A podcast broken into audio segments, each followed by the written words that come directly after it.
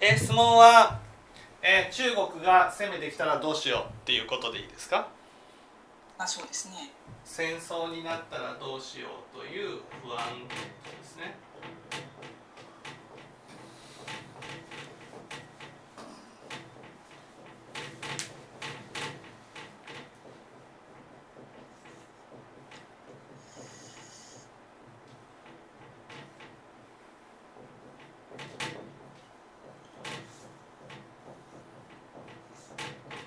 でまずなぜ不安になるんだと思います。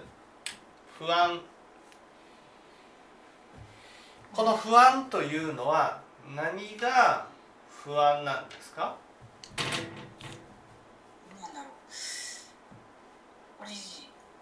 何が不安なのか、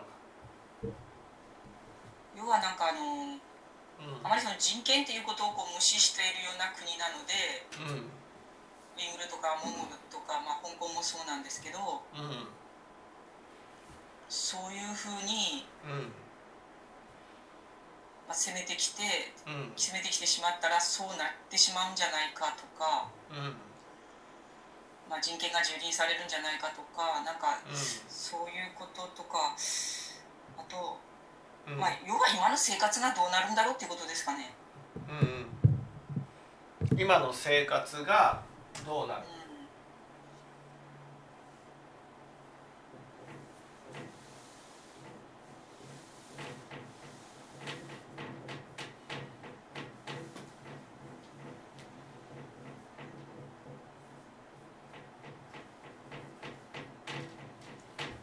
この今の生活がどうなるかが不安っていうのは何が不安なんだ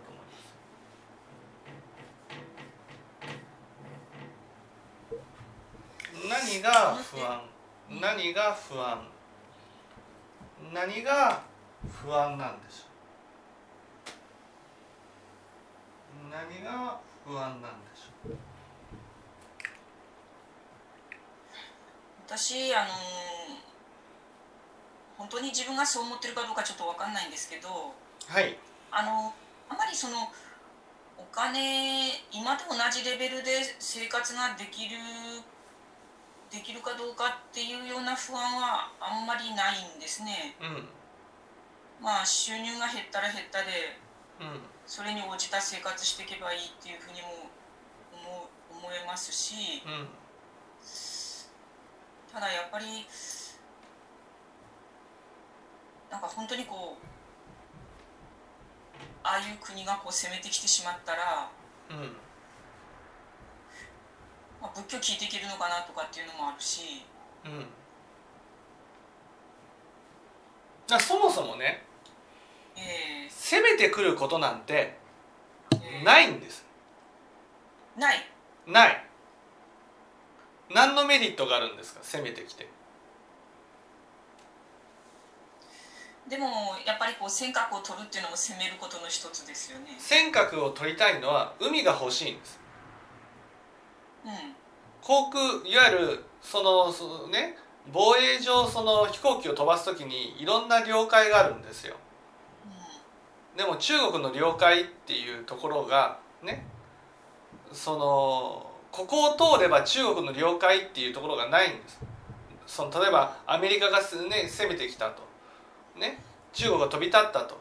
だけどいろんな国にも領海がと取られてるからその飛行機が出た時にねどっかの国の領海を侵害することになるんです。だから海が欲しいんです。うんうんだけど日本まで欲しいなんて思わないんです。うんなぜかって言ったら儲からないからです。儲からないから。はい。儲からないから。日本を攻めたとして自分の領土にして何の得があります？だってね日本っていう国は土地が買えるんですよ。うん中国人がこいつはなんだけどね富士山のあたりの土地をみんな買収してるわけ。ああそうですね。ねニセコのあたりの土地も買収してるわけ。土地買えるんです。商売自由にできるんです何の制約もなく仕事ができるんです。そんな国を奪って何がしたいんですねお得意様が減るだけじゃん。でも問題はね問題は江川さんがね中国が攻めてくるんじゃないかとこう思っている、ね、実際に攻めていいですかね。この辺がすごくポイントなんですけどね。江川さんは実際に攻めてくるかどうかという現実が不安だって言ってるんですけどね。ね。だけどその不安を感じてるのは現実からじゃないんです。攻めてくるんじゃないかと思う心に原因があるんです。ね。ここなんです。わかりますかね。その心の中ではいつも責められるのではないかっていうね世界の中にいるってことなんです。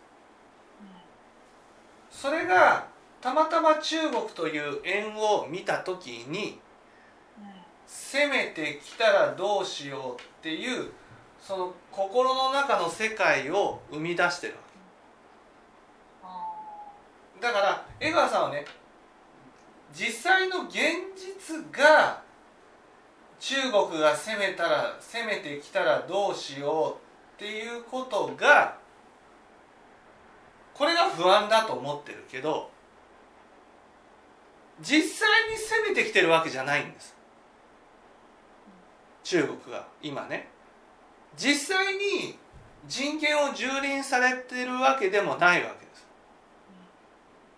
だけどそうなったらどうしようって思ってる不安はねそれはもともと江川さんの中にあるんです。これがねすごく大事なんです。ね。私たちは現実が思い通りにならないから苦しんでいるっていうふうに思うけどね。その現実が思い通りにならなくても心が苦しんでなければ苦しむことはないんです。ちょちょっと待ってください。すいません。ちょっと録録音するのをちょっとごめんなさい。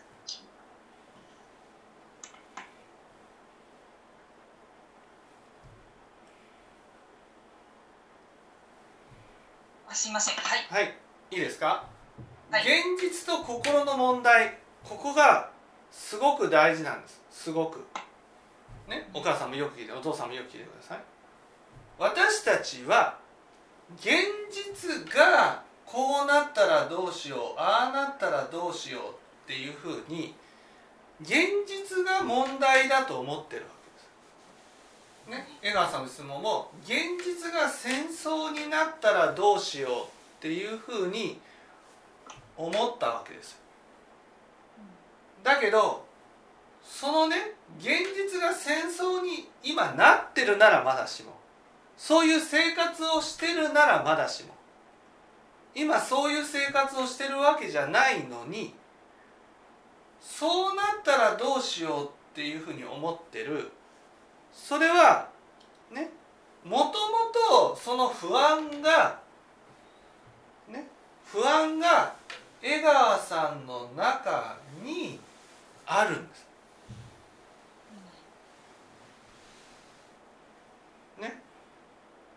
江川さんの中に不安がもともとあってそれが現実に何かが起きた時にね起きるんじゃないかと想像した時にそれが不安が見えてくるんです。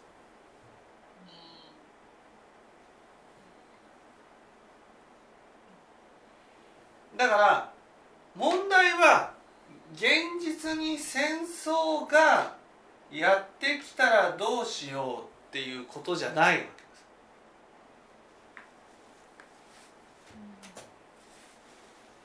す。ね、これが問題で不安になってるわけじゃない。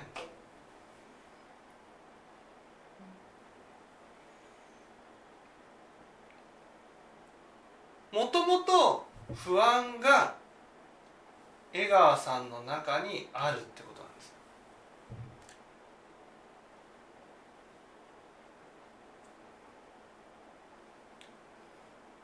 ここわかります？はい。前もなんかあの説法でどなたかの説法でなんかあのコロナが不安だっていうふうに話があってでもそれはもともとそのコロナが不安なのではなくて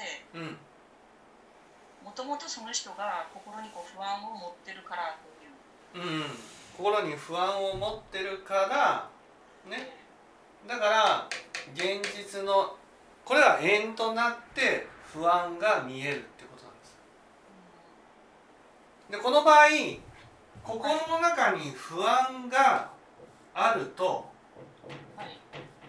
ね、不安があると、その不安を見なくさせるように現実が思い通りになってほしいっていうふうに思うんです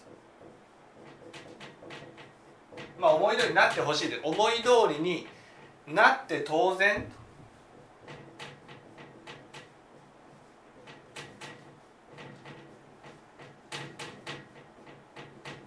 こういうふうに思うんです。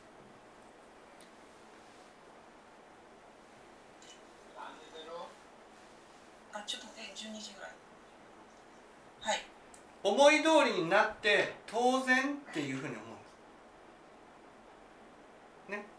これは私たちはね思い通りになって当然っていうふうに思ってる人は思い通りにならないことが起きた時に不安になると思ってるんです。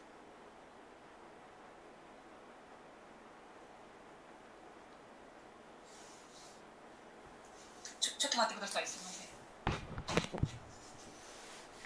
ません。ね、思い通りにね思い通りになって当然って思ってる人は思い通りにならない時に不安になると思ってるんです。ね。だけど仏教から言うとその不安なのは思い通りにならないことが起きたから不安なんじゃないんです。もともと不安なんです。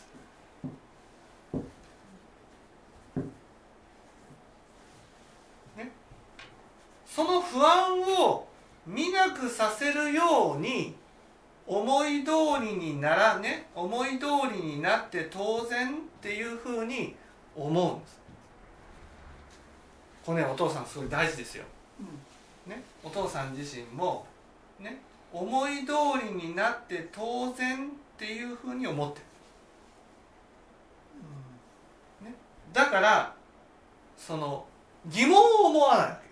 俺を怒らせたのはこういうことをされたからだっていうふうに当然のごとく思うんです、ね、でも怒ったのは不安だからであってその不安はね思い通りになら,、ね、ならないことが起きたから不安なんじゃなくて思い通りにな,、ね、なっている間だけ不安を見なくて済むだけなんです。ね。これが例えば当たり前の日常を送るっていうことが思い通りになるっていうことならば戦争が起きたら当たり前の日常を送ることができなくなってしまうのではないかと。こういうふうに思うわけです。それで思い通りになって当然だと思うことが当然じゃなくなるからね不安になるわけです。でもこの不安っていうのはもともとなんです。もともと不安なんです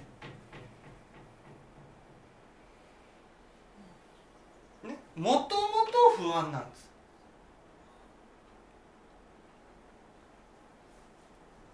じゃあ何が不安なんですかというと何が不安なのかといえばね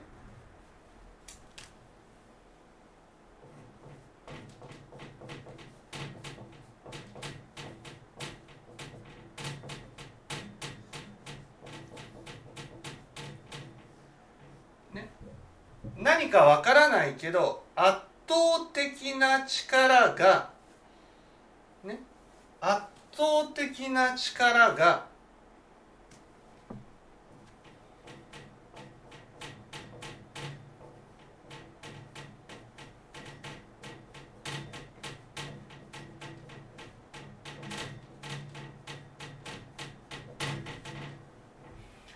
自分の自由を奪ってくるように思うってことなんです。こういう不安っていうことなんです。例えば私が右に行きたいと思ってると。でも圧倒的な自分ね圧倒的な力が右に行っちゃいけないってなったら右に行きたいけど右に行ってはいけないんじゃないかと。こういうふうに思ってるってことなんです。わかりますかね？お父さんわかります？お母さんわかります？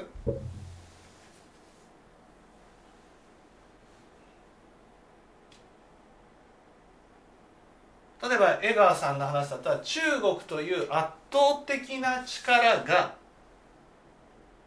ね、江川さんがこうしたいって思ったとしてもそれをダメだと言ったらその自由を奪ってくるように感じているってことなんです不安なのはねいわゆる自分の意思で行動していくことができなくなってしまうことが不安なんです自分がやりたいと思ってることをやりたいっていうふうにねできなくなっちゃうことが不安なんです。あのこれはあの私が私の不安が圧倒的な力で、まあ、自分の自由を奪うと思っているものなのかこの不安を抱えている人はみんな同じなんです不安を抱えて今のね江川さんの、ね、江川さんと同じような例の人はそうってことです。うん、あはいね、不安っていうのもいろいろある中のこの不安この場合の不安っていうのはね自分の中で圧倒的な力があって、ね、圧倒的な力があってそれに対して右に行きたいとか左に行きたいとかっていう自由を奪ってその圧倒的な力が右に行けって言ったら有無を言わさず右に行かなければならないんじゃないかということに対する不安なわけです。ね。でもそれはもともと江川さんの中にあるってことなんです。わかりますかね？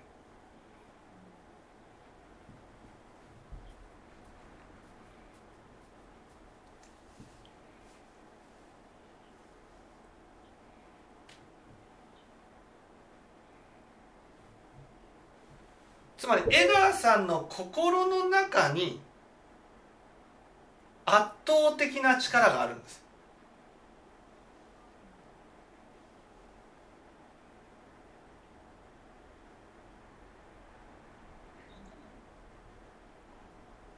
ね？圧倒的な力があるんです。それが江川さんが正しいと思っていることなんです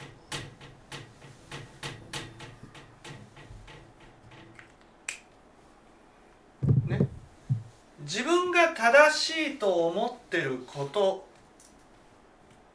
は自分の感情がどう思ってるかっていうことと関係なくやれって思ってるってこと。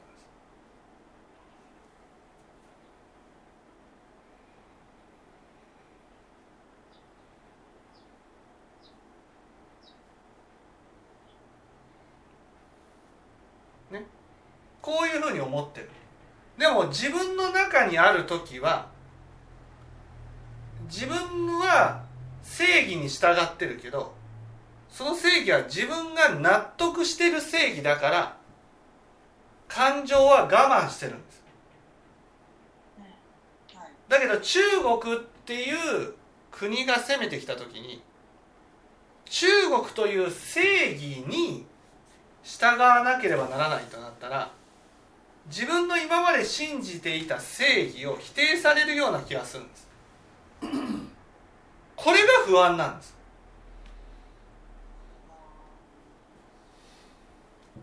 でもねはっきり言ったら今も中国に攻められているような状態の中で生きてるんです。ね、もし中国という国が自分の正義とぴったりと一致するなら何の不安もないんです。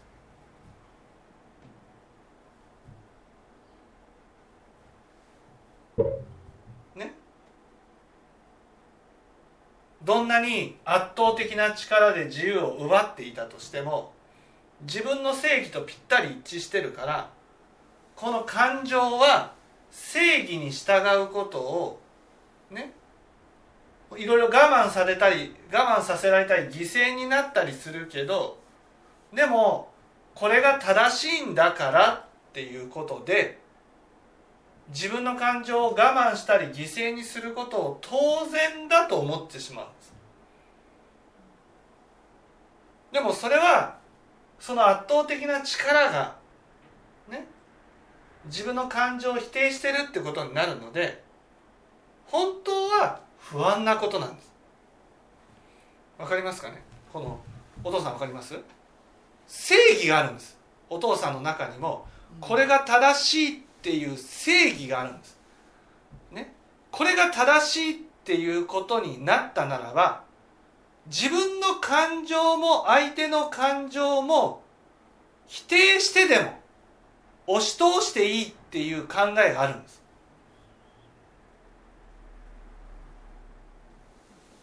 これが正しいこれが正しいってなったらね。相手の感情がそれによってね自分の正義を貫くことで傷つくかもしれない。でも正しいことなんだからっていうことで押し通していくことを当然だと思ってしまうんです。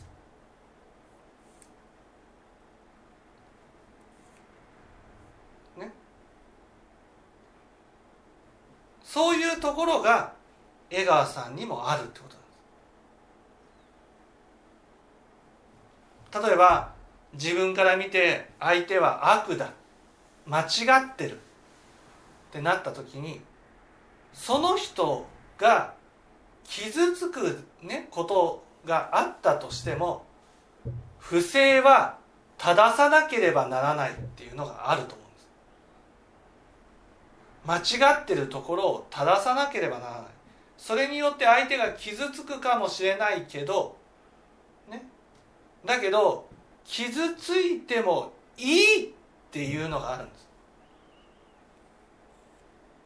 そういう考え方が。お母さんわかります？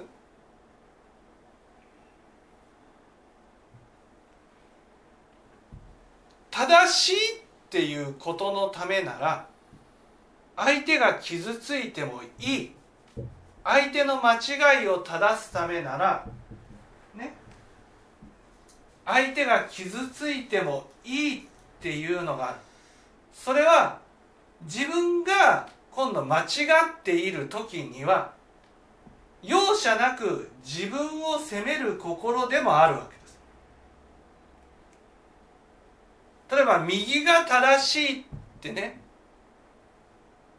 なった時に感情としては左に行きたいと思ったら、ね、その左に行きたいという気持ちを全く無視していや右に行くべきでしょっていう心があるってことなんです。その時にねそのそれでも左に行きたいんだってなった時に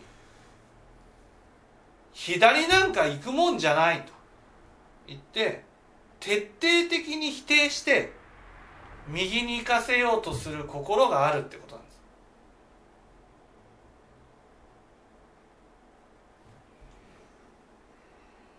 す。ね？例えば江川さんだったら自分が正しいと思うことに今まで従って生きてきたんです。それは自分の感情がどうであれ正しいことだと言われることに従わなければならないって思って生きてるんです。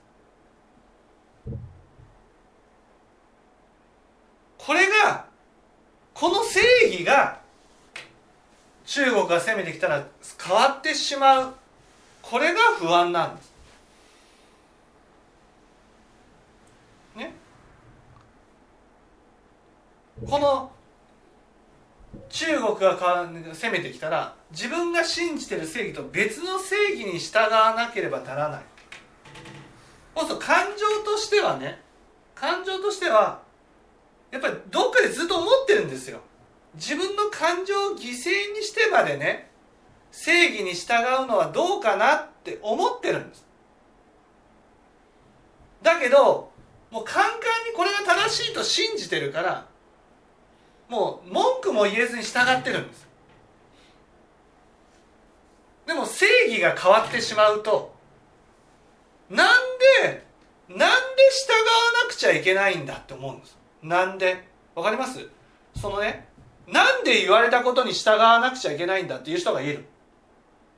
ね？なんでこうしなくちゃいけないんだ？相手の思うように動かなくちゃいけないんだ。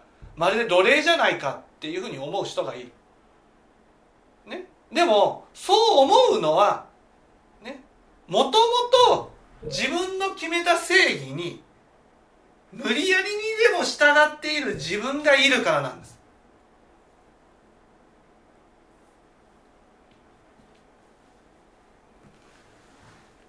ね、この無理やりにでも従っている正義がなければあ相手がこれがこれを望んでいるんだな。じゃあ相手のためにやってあげようって動けるんです。例えば中国が変わったと、ね、中国に日本が中国に攻められて中国の国になったじゃああ中国としてはこの正義をねその徹底してやりなさいっていうふうに言われた自分の正義と違う。まあでも中国はそれが正義だって言うならまあ中国のためにやってあげようでいいわけ。なんだその中国の正義が変わったとしても自分を否定されるものじゃないわけです自分自身を。だけど日頃から自分自身を否定してるんです。ここ。正義のためなら。正義のためなら自分自身を否定している自分がいるんです。江川さん分かります？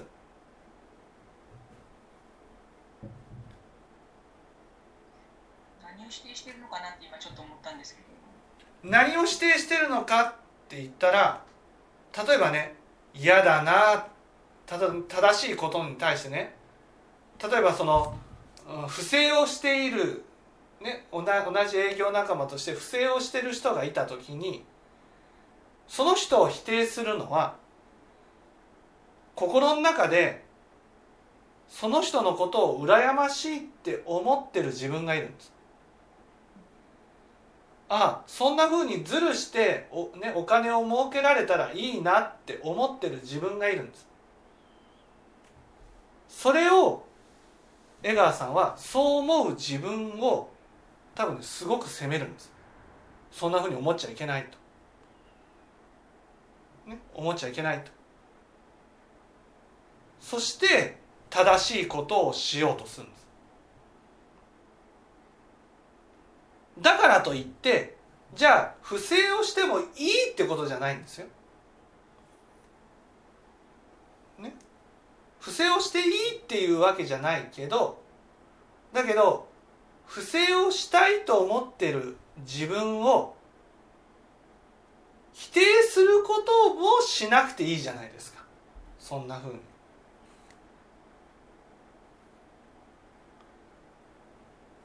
この自分自身をね責めなくてもいい。例えばね江川さんの中でこれが正しいことだこれが間違ってることだっていうのを持っててね自分自身で間違いを犯した時にやっぱりね結構自分を責めることってないですなんかねあの今はちょっとだいぶ減ったんですけどやっぱそのすごいこう自分を責めてた時ってなんかもう眠れなかったってことありましたね。はい。なんか私のせいでうん。この人にもう保険金が出なかったらどうしようとかっていうふうに思ったことがあってまあ最初には結局出たんですお支払いできたんですけどはい。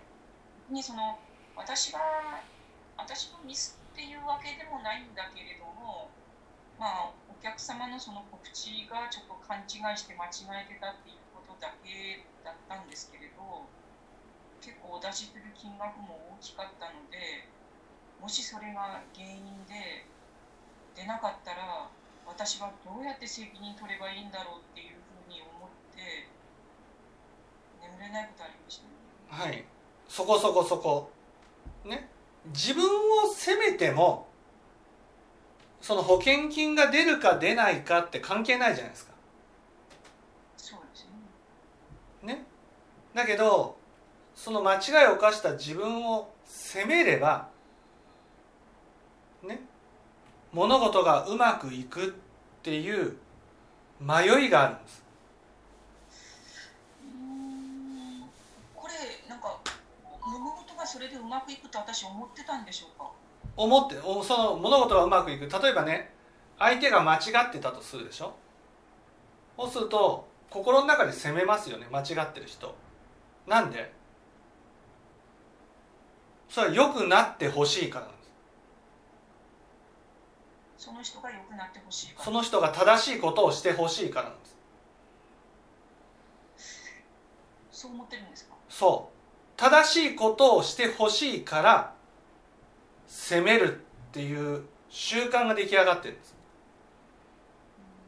その人が本当に正しいことをしてほしいと思ったらね責めること以外で正しいことをしてもらえるって思ったらそれをやるじゃないですか心の中で。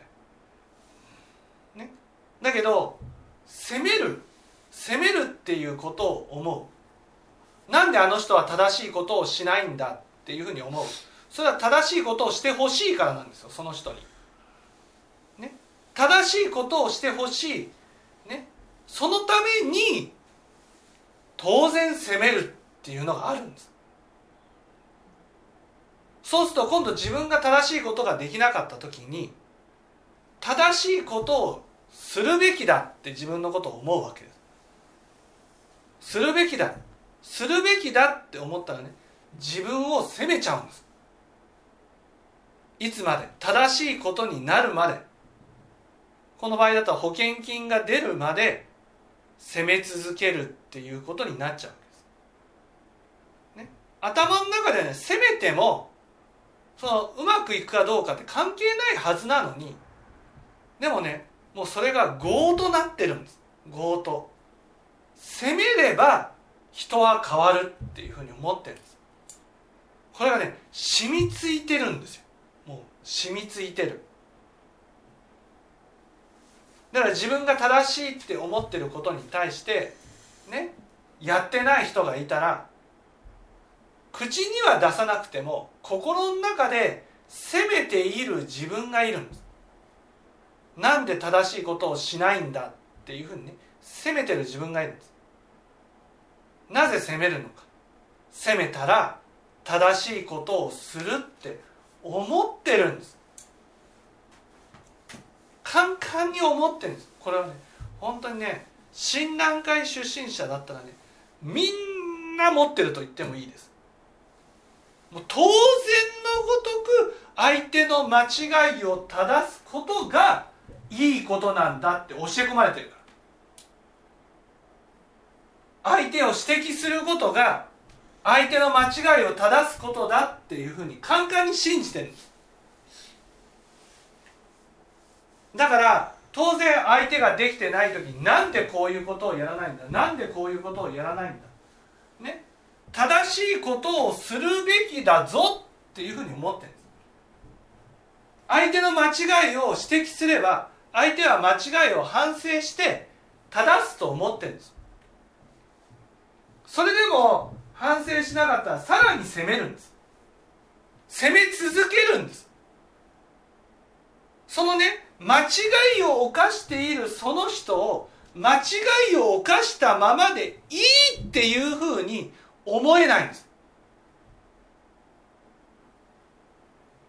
思えない。もうね世の中そうじゃん。例えば、ね、接待しちゃいけないのに接待した1回だけ接待した。もうそれで更迭。それでクビ。それで辞職しないといけない。ね。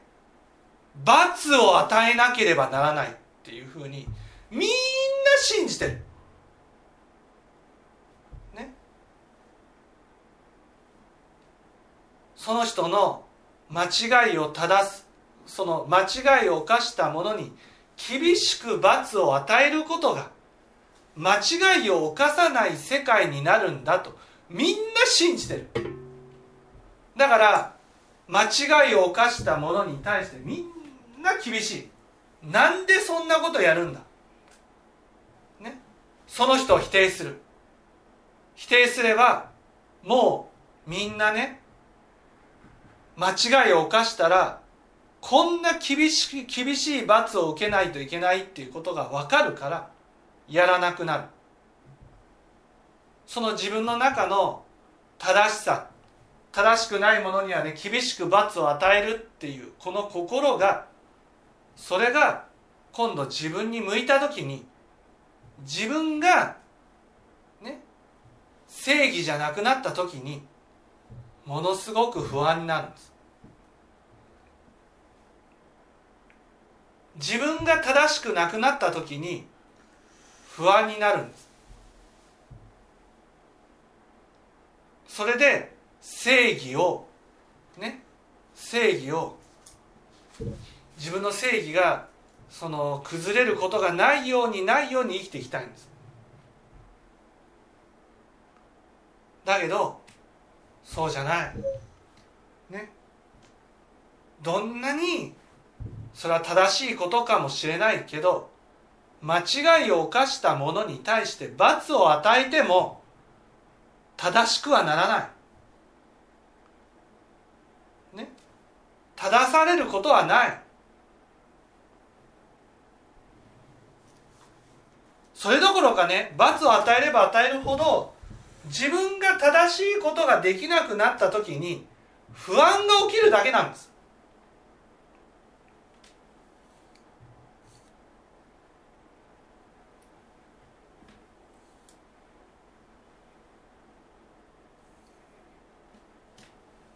ねこれがこれがどれだけわかるか。それが不安をなくしていくために大事なことなんですね。分かっていただけたでしょうか。はい。じゃあちょっと休憩をします